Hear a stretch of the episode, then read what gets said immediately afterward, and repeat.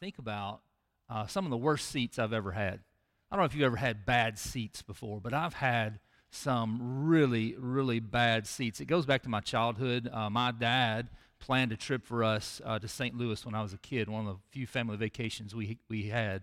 And uh, as we went on family vacation, we thought it'd be a great idea. One of us, I don't know who, none of us are huge baseball fans at the time, but we thought it'd be a great idea to go see the Cardinals play. So the Cardinals were playing the Dodgers. This is back in the day.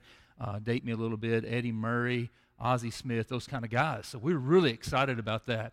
So the tickets that my dad got, my dad spent the least amount of money possible on tickets, all right? Not for this game, but for everything, all right? But the least amount of money possible on tickets. And I remember we walked in at ground level and walked up for like an hour, hour and a half. I mean, we got up to so high. But what was great about it was, and you think about just depth perception, those kind of things, we were not directly behind home plate, but we were like up here behind home plate. So every foul ball, I went crazy. Home run! You know, it just, you know, it just went nowhere because we couldn't tell, and all the players looked like they were about this big. You know, they were just about that big from where we were sitting. Some of the worst seats imaginable. Go to a hot dog stand. Hot dog vendor would literally, I remember as a kid, I would say, hot dog vendor, that's pretty cool. He's going to bring me a hot dog. That dude's not walking all the way up there, all right? Where we were sitting, he walked, there was two decks below us, and we would see him just handing out hot dogs there, and then he would just stop. He'd turn around and walk back. Those were bad seats, bad seats. Other thing I think about is this uh, probably the worst seats I've ever had. True story, all right? Not hating, I'm just telling you true story. Worst seats I've ever had. I was roped in, uh, I had an opportunity to chaperone an FCA day at Mississippi State University, all right? So they, for FCA, they invited all the FCAs to come and see the football game. Was playing Oklahoma State, I believe. And this is, I know they've renovated the stadium since then, but our seats were the Oklahoma State end zone, all right? And in the corner of the Oklahoma end zone, we were all the way over here up against the rail, and it was the aluminum seat. Now, what's really cool about that was that it was snowing horizontally that day that we were there. And you know what snow, especially when it's horizontal, what it does when you're sitting on an aluminum seat, it's wonderful. It's a wonderful concept for you. But what made it even better that day, and it wasn't about the football game, best football game I probably ever, ever have heard on the radio, but, but the, the concept there, they had for FCA Day, they had high school band emphasis. So all the high school bands that had been invited to play along at certain times were sitting beside us. Yeah, those were bad seats, all right? Snow sent us in the face, and then anything past 50 yard line, anything going past 50 yard line was about where the shell station was, right? So it was, we were looking down there and it was like, did they score? No, no, no, that's the 35 yard line. We had no idea because it was so far away, and also the snow's coming in this way, and the bands are playing, I don't know what. If you can't get jaws right, guys, just drop out of band, all right? Take up a sport, all right? So there were bad seats for that. And I think about those bad seats and what, and I've actually had people tell me this before. Well, at least you were there. I mean, at least you were there. At least you were in the stadium. You couldn't see what was going on. You had no idea what the score was. You had no idea what the concept was. You were freezing to death. You were deaf in one ear, but at least you were there. You had that experience of gathering together in that place with all those people dressed in maroon, you know, in that case. But there's a lot of, lot of idea there. And what I think about with this, when I look at Ecclesiastes chapter 5, the text that we're marinating on this morning, I think about a simple concept for us.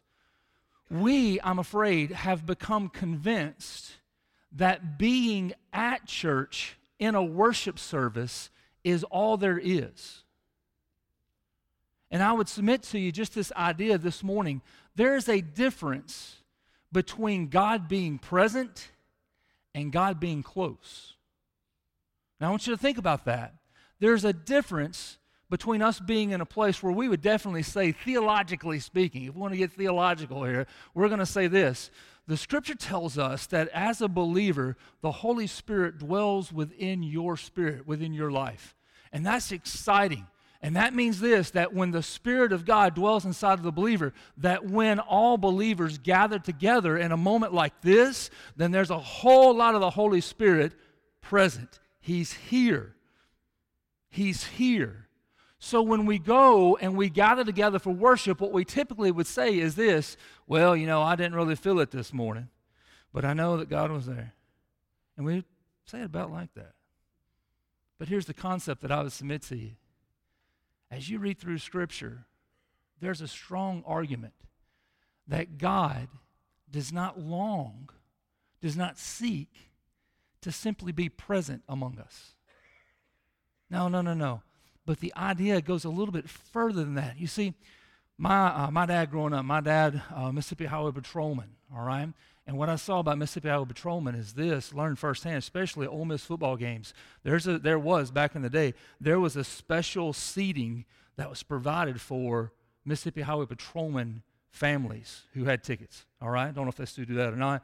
But I, we went to some games, and those are pretty, you know, around 35 yard line, if I remember correctly, and it was, you know, not really close. But also, what I understand is this there are some patrolmen who are assigned the responsibility of working the gates, right? And I know I've had family members before, without naming names, but had family members before that would volunteer and say, Oh, this egg bowl, I'll, I'll be glad to work the gate because there's some highway patrolmen that would have that privilege and they'd be able to stand down there on the sideline amidst the players.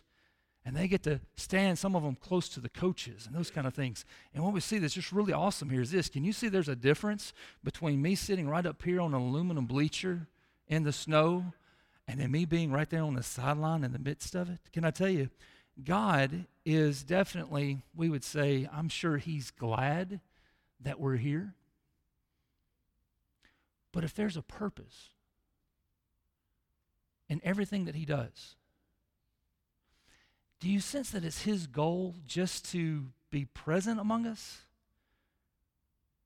Or based on what we see in Jesus being manifest, being revealed among us, do you think that there's actually this idea with God that he's wanting to draw closer to us? That he actually is making himself available not for us just to kind of come near the foot of the mountain, as in Exodus 19 indicates, but what Jesus Christ has done for you and I is this, is as he said, come on close. Come on close. And we see this in James 4 8. Actually, the scripture, James articulates this for us. And he says this draw near to God, and he then will draw near to you. You get that invitation? That's not come sit in the nosebleeds where you can't even tell what's going on. That's not just be present, but that's be close, be connected, be in intimacy with God the Father. What if He's inviting us today? And He says, not just today, but every time we gather together, I want this moment. And in this moment, I want it because of this. I want to speak divine wisdom into your life. He said, Well, I show up sometimes and I, I don't like the temperature and I don't like the seating and I don't like the, the, the lighting and I don't like the, the, the music, the songs they pick out, and I don't like the sermon, and I don't like the pastor, that's for sure, not anymore. And I, and I, and I don't like how they closed out the service, right? Yes, yes, that's, that's definitely options for you. But did you get this idea? What if the purpose in meeting together is not about us getting a certain environment or a certain feel, but what if our goal is an invitation to be close to God so that God could speak and reveal to us in this setting something that would change our lives forever? Could that possibly be? In order for us to enter into that, can I tell you, it's more than showing up. So here we go. Here's the pitch. Yeah, here's the pitch. You ready? I know what it's like to show up and not show up at the same time. To show up and to say, hey, I just, I, I'm just here and I'm going to get this done. I'm going to get on to something else. I get that. I know what that's like. I wrestle with that.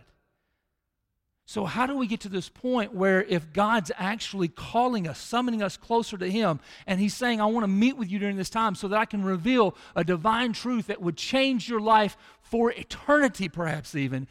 How do we get to this point where we can receive that? It's not just so much. Can I submit this? All right, and, and work with me here. All right, I know it's, it's going to be a lot of emails coming my way after this, but let's try. it. You ready?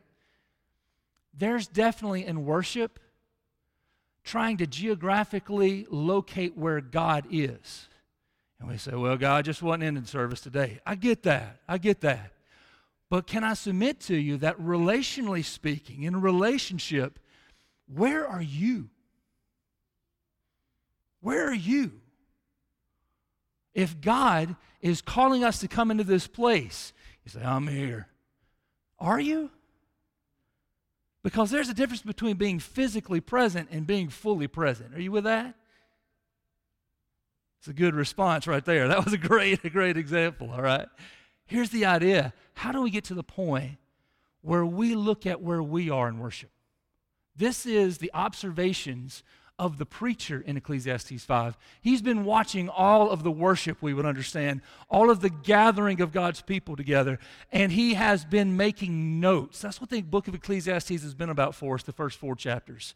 He's watching how all of life operates, and it seems like in Ecclesiastes 5 that he's taken some notes to say, hey, sometimes we just come in quickly, we do a lot of stuff, a lot of business, and we say a lot of words, and then we run right out after making false commitments to God that we never plan on keeping. And he says, hey, what if we're missing the invitation to closeness with God? So there's two things that I point out to you here, and we'll walk through these, I hope, quickly. There's two biblical techniques that he, he points out, all right? Technique number one is this as we're preparing to meet with God, can I invite you to always use the technique of consideration. Consideration. Consideration means very simply this we need to engage and be present mentally in worship. This is where Jesus actually is talking about love the, God, love the Lord your God with all your heart. And so I brought my heart. With all your soul. Yeah, I got that with me. That's with my heart. That's good. With all your Why does he throw in the mind there? You see, worship is not an invitation for you and I to continue thinking like we are in the habit of thinking throughout the week. Can I invite you? You want to talk about just a sales pitch to you? This is the one environment, the one opportunity where I can encourage you to have this freedom to just stop worrying about the things that you couldn't fix on Monday, Tuesday, Wednesday, Thursday, Friday, or Saturday. Because I can promise you, you're not going to fix it on Sunday morning in here. But instead, our invitation is this is that if you bring consideration, you mentally begin to consider a few ideas about who God is. You mentally begin to consider a few then ideas about who you are. And so there's a couple of questions that pop up. You see these. It says this one, we would consider this is God actually present in this place right now? Now, there's the quick, knee jerk reaction well, he's present anywhere. I get that. But I want to invite you to understand and consider this concept. If he is calling us to come here today. And if He has invited us here and everything He does is intentional, then would you consider this idea that in this room, when we're gathered together, there is the alive, working presence of God here, now? Have you considered that this is more than an opportunity for you to catch up on some balance in the checkbook? Not that you guys would do that or that I've ever had anybody do. Yeah, I have. Here's the concept for us this is an opportunity for you to consider what if God's here? And what if He wants to speak to you? So, the second question that you'll see there is this it's not so much just, is God here? But now, the author of Ecclesiastes uh, presents this idea what is it that makes God happy? What is it that makes God happy? So, our action then, in order to answer these questions, he says, listen. Now, Jesus uses uh, different versions of this word in the Greek, all right? And so we'll say this in the Hebrew. There's definitely a difference, husbands, between you hearing and you listening. Can I get a witness? I heard exactly what you said. And who was it? It was one of you, I think, that posted this week something to the effect of it's a weird way for my wife to start a conversation to say, Are you listening? That's a weird way for her to start a conversation. That kind of implies that perhaps there was something before that, but I don't think there was, right? So the concept here is the preacher says, listen when you enter into the gathering place, the house of God. Listen. Watch. Scripture says, this is Ecclesiastes 5, verse 1. Think about these things. He says, guard your steps when you go to the house of God. What does that tell us? That says that we, and, and I've had that used before, by the way, where uh, I had some ladies in, in my church growing up to say, See, don't you be running in the house of the Lord. Wait, wait, okay. That, that's not exactly what this is talking about. But it's saying that we enter intentionally with consideration into the house of the Lord. What if God is present here? And what if there is something that displeases him and also something that makes him happy? Guard your steps when you go into the house of, the, of God. To draw near to listen is better than to offer the sacrifice of fools. That's a weird expression, wouldn't you say? As I read that, I'm going, what in the world is the sacrifice of fools? I've not heard that pop up anyplace else, so I'm not really sure I know what the sacrifice of fools is. But he goes on. He says the sacrifice of fools then is that they do not know that they are doing what they're doing is evil. So, so Christian, let me pre- present this idea to you. It is possible for you to be present physically here and do something that is evil in your presence here. So I thought I was protected. No, the scripture indicates here that you can offer, maybe accidentally, the sacrifice of fools. And whatever that is, can I tell you this? It's, it's saying that's involved with us not guarding our steps and entering intentionally in. And that's kind of tied to this idea that when I come into the house of the Lord, I'm, I'm flippant and I'm not ready to listen. I'm not ready to listen. Hearing is, you said it, I received it, right? Listening is, you said it, I received it, and now I'm going to be transformed by it and move to action. What's our instruction? He says, enter into the house of the Lord because God very likely could speak to you. And you know what makes God happy? When He speaks, if we would actually respond with obedience. So, if I'm understanding the text, the preacher is telling us that he has observed in gatherings of believers to worship that there have been believers, this is geared towards believers, who gather together in the presence of God God then speaks and reveals himself to them and says, This is my best for you. This is what I want for your life so that you can live in the center of pleasing me and having a harmonious life as I intend. And the sacrifice of fools tends to be we walk away from that, say, No thanks. I'm good. I'm good. He said, Well, God wants me to reconcile my brother. And I say, I heard you but not till they come to me first. God wants me to forsake my sin. And He reveals in a context like this, He wants to draw close, and He won't draw close to us. Now, now hear me. It's not because we're sinners, but He won't draw close to us sometimes when we have open sin that we refuse to confess. He says, I just can't. I, I, I can't tell you something new when you've not been obedient with the old thing that I said. So the scripture tells us here, if you're reading with me, he says, verse 2 Be not rash with your mouth, nor let your heart be hasty to utter a word before God. For God is in heaven and you are on earth. So I, think that we can make maybe an, an, a parallel here, an interpretation here of this, is that when the praise team is singing, you definitely have the option, congregation, as I'm joining with you as a participant. There's definitely the option for you to open your mouth and sound to come out. And that's not worship. That's not worship.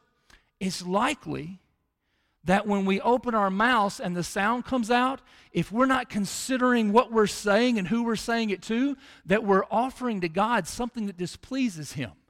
God, I confess to you, all that I am is yours. Nah, I'm just kidding. That's a sacrifice of fools.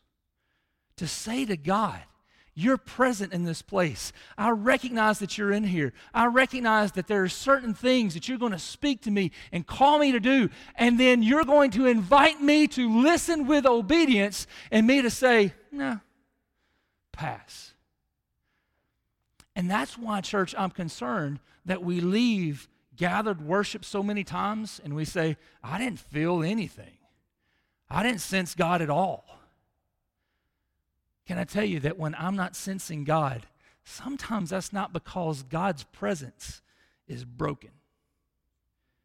But sometimes that's because I came in and I'm carrying with me all kinds of stuff that are not about listening to God. So we're going to install for us here. Y'all ever seen the metal detectors that go at the doors? You say, I don't like where this is going. We're going to put here over each door and we would say, as you come in, feel free to leave all your junk right there. And just allow that to be where the altar begins, where we can say, I'm going to enter into this place with a hope that I won't be distracted, with a hope that I won't have something else more valuable on my mind than God and Him speaking to me, Him meeting with us, and Him changing my life for his good forever. He goes on and he gives the second thing, all right? So if you see verse 4 is where we'll pick up, but there's the technique number two. He does talk about commitment. He does talk about commitment. And so what I want to do is I want to give you specifically from the scripture the instructions not separate from worship, but your commitment as a response to worship. You see how verses 1 through 3 they're not chopped up from verses 4 through 7. But there's a flow in this idea of what the preacher is saying. So he talks about commitment and he asks these questions. Let me give it to you real quick and then we'll look at the scripture. Questions are this What gift did I bring to God? I came here today to worship. Worship, by definition, is a heart sacrifice. Worship, by definition, is a heart sacrifice. So therefore, I'm worshiping. Now, hey, I'm worshiping not when I'm doing anything. No, no, no, no. That's not worship. Because definitely you would see I could be doing sin, and that's not worship, right? So, the concept of what worship, biblical worship is, is that you and I make a sacrifice before God. It's an intentional, considerate action where I say, I commit this to God. That's worship sacrifice. All right? So we ask this question what gift did I bring to God? And then also, it does matter, we'll see in the text, how did you bring your gift? So when you come and you say, I know that God wants this and He can pry it out of my hand. Yeah? Well, is that a heart sacrifice or is that a legalistic obligation? You see, sacrifice, when it's a worship sacrifice, it's something that we want God to have. And we want Him to have it in such a way that would please Him and would make Him happy. And so many times, and this has been shared with me before, I had a, a, pastor friend, I've shared this, I think, with the church before. So many times, what we do in worship, and we have what we call an altar call, is that we come forward and we say, Well, God, I know that you want this. And so I kneel here to say, God, I know that you want this sacrifice for me. You've spoken in this service and you, you've told me to lay this down. And so now, God, as I lay that down, I'm going to tell you that I'm going to start doing this better and start doing this better and start doing this better and start doing this better. I'm going to stop doing this. Did you know you didn't lay anything down? When did the laying down happen? When did the laying down happen? God, I know that you've spoken to me and you want me to surrender this thing that's claimed my heart and want to break ties from it. And so now, let me tell you, I'm going to wake up at 6.30 instead of seven. And I'm going to begin doing this and this. That's you and your strength. Can I invite you? What worship does for us is this God is calling us to come close to Him so that we would make a commitment to let Him be our God. Now, let Him be our God. So that does involve a couple of things. He says, first, our action is that we have to, this is the verb pay. We have to pay. And I'm so overjoyed. This is the one time in Scripture I know that I can preach on paying without asking you for money. All right? So here we go. The word that he uses in verses 4 through 7 are, is, the word, is the word pay. Watch this. Verse 4 When you vow a vow to God, do not delay paying it. So when do you pay it? Quickly. Quickly. God, I promise you that six years from now, I'm going to reconcile with that person that's offended me. And if I'm not reconciled by then, if they're still alive and I'm still alive, then we might have a cup of coffee. No, no, no, no, wait a second. Responding to God is something that requires, yeah. He said, well, as soon as I can, let me contemplate how much this will cost and let me contemplate what I'll have to stop and how this is going to impact everybody. Worship to God is something when we say, God, here's my vow, and here is me ready now to pay it. You see, the thing that trips us up in meeting with God is that we don't want to let go. We don't want to surrender, but we want to give it some time. Verse 4, he says, When you make a vow to God, do not delay paying it. So pay quickly, for he has no pleasure in fools. What's the sacrifice of fools? Sacrifice of fools very likely is something that we say, hey, God, I'm going to do that later. Much, much later, but I am going to do it. Got good intentions, God. Much later, I'm going to do it. Verse 5, he says this It is better that you should not vow than that you should vow and not pay. So that involves sincerity. And it says that as we vow to God something, that we should do it sincerely. So I've been asked, and again, we've had conversation uh, last week. You guys made um, uh, nominations for nominating committee. It's a whole lot of verbs floating around in that sentence. But here's the idea, all right? You have my word as a fellow believer and as your pastor. I will never beg you to experience the joy of serving God in His house. I will not beg you to do that. I will not, to the best of my ability, manipulate you into making a decision that you have no intention of ever fulfilling or one that you feel obligated only to me to fulfill. Here's why I've done that before, and it stinks. So I invite you to consider this as we enter into this awkward season of call blocking. When you make a vow to serve God, to commit to God, would you let it come from your heart and stand beside it? Stand with it. I really feel like, and, I, and I've had this conversation many times, Pastor, I'm sorry but I really feel like God's speaking to me. And I'm like, yeah, you need to apologize for that. Because what I really look for here, folks, in all sincerity, is this. Wouldn't it be great if God spoke to you and He spoke into your life and He told you exactly what gifts He's given you and how that fits within His church and He's told you exactly what you need to forsake in order to prioritize Him more? That's what we're looking for. So when you make a vow to God, make sure that you're ready to fulfill that quickly, but also sincerely as you come into the house of worship. And what this does, how does this tie to worship? This frees us up where we can stand together today and say this I'm not worried about God convicting me of a promise that I made that I didn't fulfill.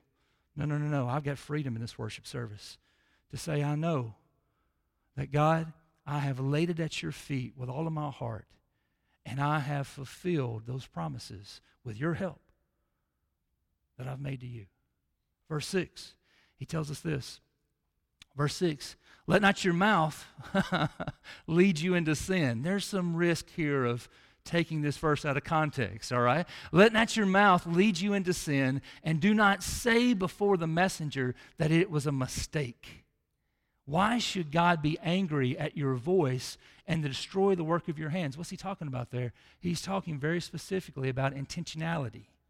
Do not make vows to God that you didn't mean to make. Oh, God, I didn't mean to say I would give that up. No. No, really. Hey, listen. If you are wrestling with sin this morning and the Holy Spirit reveals to you that that sin is keeping you from God, can I invite you to relinquish that, to let go of that, to forsake it, to crucify it? We use a lot of verbs there. So here's what I would invite you to do, though be intentional in it. I'm going to obey God. Here I go. Now, with all my heart, and I'm going to be intentional. I'm going to be intentional to keep my word with His strength, His power living inside of me. Now, with this, we understand that it paints a picture for us of how to enter into the presence of God. Not so, and listen, you say, well, I can't go to that church anymore. They've got all these rules about what you got to do before you come and worship. No, no, no. We welcome, we welcome people to come into this place physically and be present. What I want to challenge you today from the scripture church family is this I say to the Christian among us, would you be considerate that as we enter into the house of God, that this is his dwelling and he's about to speak up in friendship? That he's about to move among Friendship Baptist Church, that he is about to change our course completely for his good, for his glory, for all of eternity. That's what's coming when we meet together. That's what you and I should expect because it is the Word of God. You said, well, we got all that other stuff to do. No, no, no, no, no. You've got to help me. There is no other stuff that we need to do other than to sense God being close to us, be aware of how He's speaking to us, and then listen and respond in obedience. That's it. That's it. Now, how do we do this? I want to give you something that would be very quickly, and we'll put this on Facebook so I don't have to I don't have to trudge through all of this, but let me hit this quickly. And you check it out on our social media site or on Facebook if you have that. If you don't have that, and you come up to me and say, Can I get a copy of that? I'd love to share this with you, all right? Moving forward. You say, It's the summer, Brother Casey. Really? Yes, it is. It's the summer. So here's what we would say help in prepping your home your family for worship. Here we go. I'll spell that as prep, P R E P. All right? How do we prep for worship? Something like this one, passion. And we answer this question What would keep me from meeting with God? This is a question that would be great on Saturday night. Many of you of an older generation would say, Hey, we never asked that growing up. But can I tell you, I never had the, I was never invited to ask this question. But those of you from a younger generation, I would recognize with you, you do need to have perhaps even a, a verbal conversation with your family. Are we going to church tomorrow? All right? And you say, well, now, Brother Casey, sometimes we can't because other things have come up. All right? So, in prepping, I would invite you to control the parts of your calendar that you can control. And you say, well, you know, work schedules, just I'm in this rotation, I got to be there for a little while. I understand that. I hope that you won't stay there forever, but I understand that. We say, well, there's this, this tournament's coming up. It's, uh, well, they reschedule practice, and I get that. Can I say that to you? But when I talk to you, what I invite you to do is on Saturday night, identify as a family and say, hey, here's our intention. Our passion is we're going to be in the house of the Lord because that's where God wants to meet with us and speak to us. And if we can be there, we're going to be there. All right? You say, well, well Pastor, uh, well, sometimes we take vacation, and I'm sorry. Don't apologize. I'm going to take vacation. All right? I'm going to take vacation. I'm going to take the rest of July and August off. No, I'm kidding. I'm kidding. And you see, that would be unhealthy for me, right? But we invite you and we say, identify the passion among your family and say, hey, this is a priority for us. This is something we want to do. We have a desire to hear from God and meet with God. So are we going? And then make that declaration. We're going in the morning. There's nothing else that's going to keep us from it. We're going in the morning, all right? Once you do that, by the way, can I say this to you? Here he comes. Yeah. Soon as you make a declaration on Saturday night, that you're going to be in the house of the Lord worshiping together, all sitting on the same pew together, smiling, singing, all dressed clean, all that stuff. Here he comes. And Satan will attempt to mess you up. Y'all ever been there? I'm there right now. All right. R then is resolution. What can I do to prepare for obstacles? Very practical stuff I want you to consider. One, clothes. All right. Do that Saturday night. Do that Saturday night right? Lay out the clothes, iron the clothes, clean the clothes, whatever you got to do. Never, can you help me? Never wake up on Sunday morning and say, I was going, I was all prepared. My favorite shirt was dirty, all right? Wear your second favorite shirt. We love to have you because we accept all kinds, all right? But look at that planning with your clothes, with your breakfast, all right? My house sometimes we have somebody that wakes up on Sunday morning, man, I wanted my cereal. We're out of my cereal. I'm about to go to Walmart get some more of my cereal. And, and Tina will say, say, you're a grown man.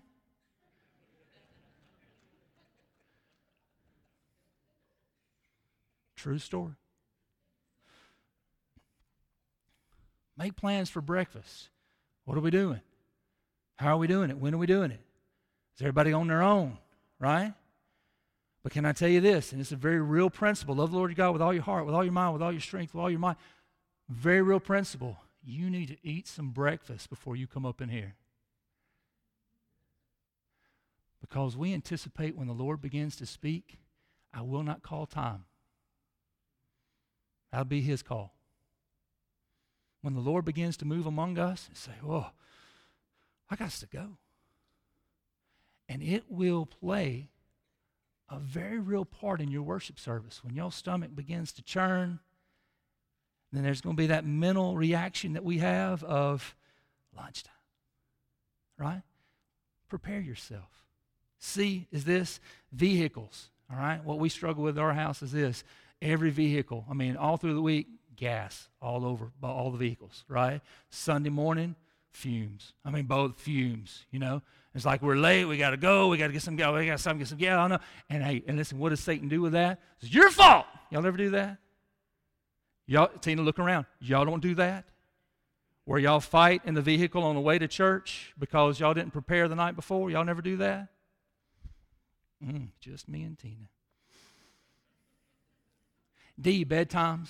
Can I touch on this? Because I've had this, Brother Porchop. I don't want to step in, step on uh, on your territory too much. But let me say this: as a former youth minister, the reason that your teenage son is bored and tired throughout worship service because he's been playing PlayStation all night, and that's not his fault.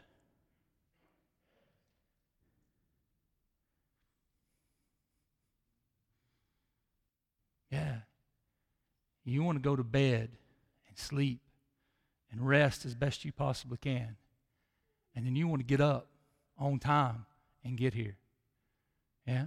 And so now lunch, Father's Day, your teenagers can talk to you about finding another church. Be cool. That's fine with me. Let me tell you this, all right?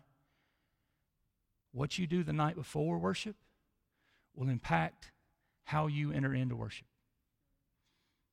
I know it firsthand. It happens to me. It happens to me right? I just want to watch, just want to finish this season, right? This season on Netflix, just this one more season. Can I tell you? All right? Great. E, alarm or alarms, right? For me personally, I have three, all right? One, I have a puppy, all right?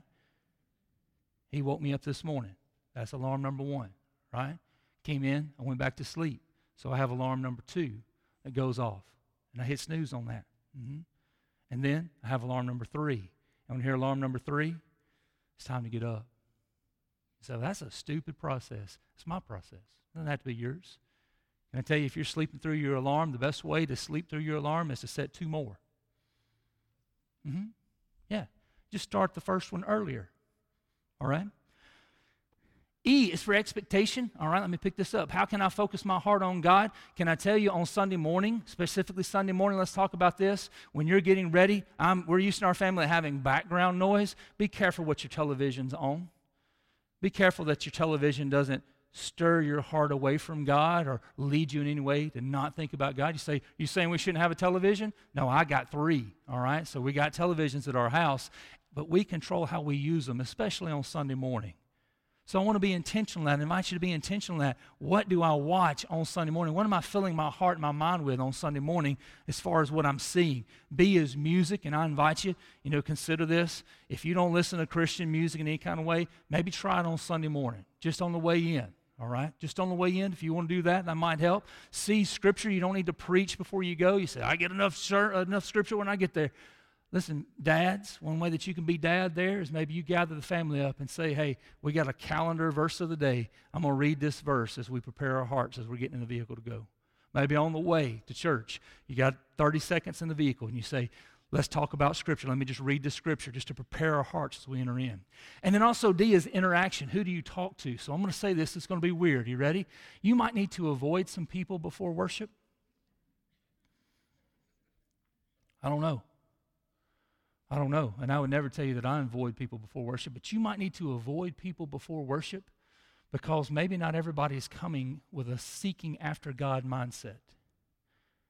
And so I invite you as you walk in, if you need to come into this sanctuary, find you a place to sit down and just you say, Well, I'm, I'm, I'm just not going to have an awkward conversation. I'm just not going to be worried with that. But I, just this morning, I'm going to focus on God and being in His presence. Now, after the service, we're going to catch up, all right? We're going to have those awkward conversations, whatever it needs to take place. We're going to be friendly, love on each other. But maybe as we enter in, before we start our worship service, consider this. Is there interaction that you need to be aware of? P then is this participation. How can I be involved in worship? And can I tell you this? If you're there, you run the risk of being a spectator. And spectators over time become overly critical of things they have no involvement in. When you're up here, and you stand up here, and I don't know your talent. You pick this bad boy up, it gets real. Jack, it gets real right here, doesn't it? Because what we understand here is this worship is not a spectator sport where we are invited to come into the presence of God and watch Him interact with others. No, no, no. We got something special for you. We've got an invitation for you right there where you are. You don't have to come up on this stage. God wants to meet with you. So as you come in, you are the one. You are the one that mentally engages. You are the one who opens up your mouth and decides how your heart is expressed through your mouth. You are the one who responds. And you say, Well, I don't know about friendship. And I'm getting some of this, so let me address it. Sometimes in friendship, I, I want to do this, but I see everybody else doing this, so I end up doing this. All right? This is okay. A little weird, but this is okay.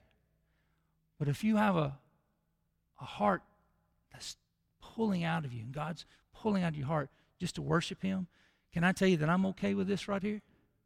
If you're doing it for the glory of the Lord, that I'm okay with this, and I say, Praise Jesus for this. You say, Well, now He wants us all to do touchdown. No, no, no, no. No. I'm asking you to have freedom to meet with God. Would you prepare your hearts for God?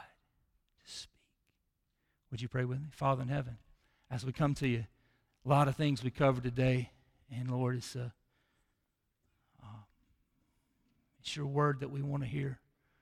We want to hear, I hope, today, biblical principles, but also practical ways that we can apply it. Lord, thank you for what your word says. And Lord, we recognize this idea that you want to meet with us. You love us and you pursue us and Lord, what the scripture indicates is that we are not by birth deserving of your love. Lord, we are by birth sinners and have this sin habit. And Lord, what the word tells us is this every believer in here has been spiritually adopted. That means that you came and you found us when we were unworthy. And you, as a loving father, you spoke and you said, I want you to be part of my family. You invite us through adoption to be your children.